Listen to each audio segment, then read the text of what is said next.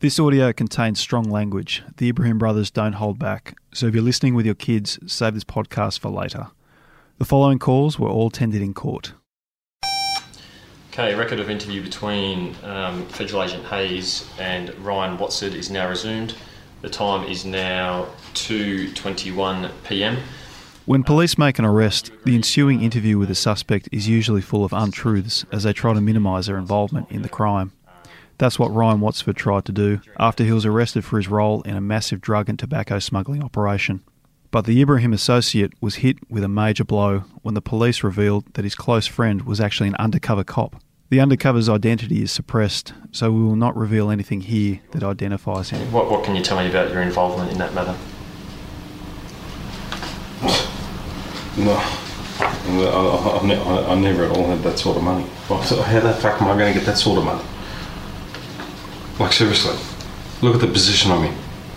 So I guess I'm not, I'm not asking you that if, if you funded that purchase, but I'm saying that you're involved with that purchase. No, no. In the early stages of the interview, Watsford confidently denied so- any involvement. Have you been involved in any meetings discussing the purchase of smuggled tobacco? No, I have not.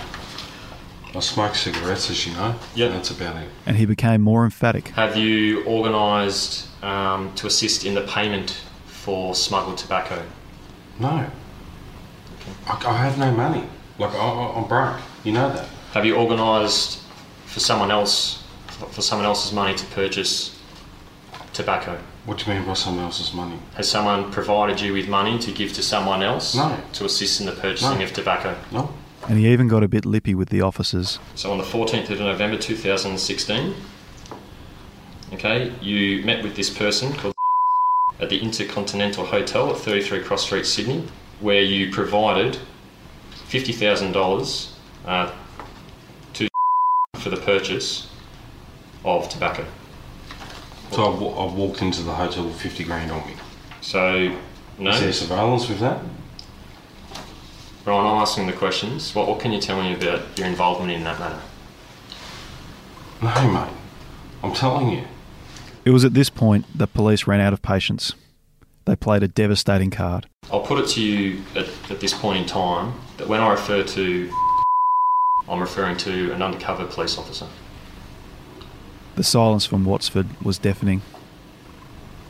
An undercover police officer. Correct.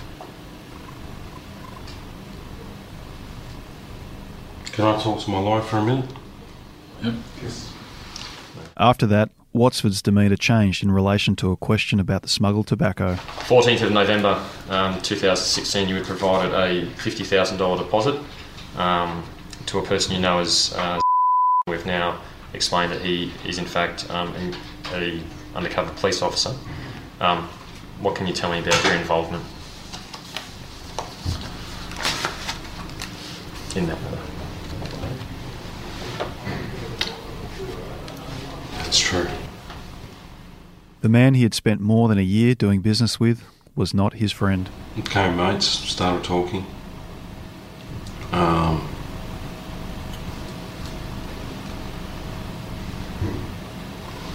thought it was a nice guy. He's obviously not. Police were now on the front foot. So, do you recall? How long has he been an undercover police officer for? I can't provide you with those details. Okay. And why was why why why did he try and um, uh, uh, tar- target me? I'm just trying to listen So- to sorry. the agent's questions. Yeah, I, I, I can understand there's a, there's a lot to um, process. I can't answer those questions, okay? What, what we're here to talk about today is your involvement in these offences, okay? Once we get through the interview, I'll, I'll best try and answer some of your questions, but Mhm. I, I can't obviously answer all of them. Mhm. Okay, and there's, um, I can't recall where the money Representation came is from, but I can say to you, yes, I did hand it to him. okay. And what was the, the reason for handing, He asked, Handing for a, him depo- he $50,000. asked for a deposit. okay? I've no idea. He just was asking for he was asking for deposits. It was a devastating blow for Watsford. So when, when you say he, he brought them in, what, what do you mean by that? I've got no idea. I didn't ask him. That's the truth. I did not ask him. I didn't ask him at all. I didn't. I didn't ask him. Uh, I feel like vomiting all over this table. Okay. You know, you know, I thought he was a friend. You know what I mean? I thought he was a mate, I understand that. you know. You can listen to more audio from the Ibrahims and their associates and read all the stories from the police phone taps at dailytelegraph.com.au.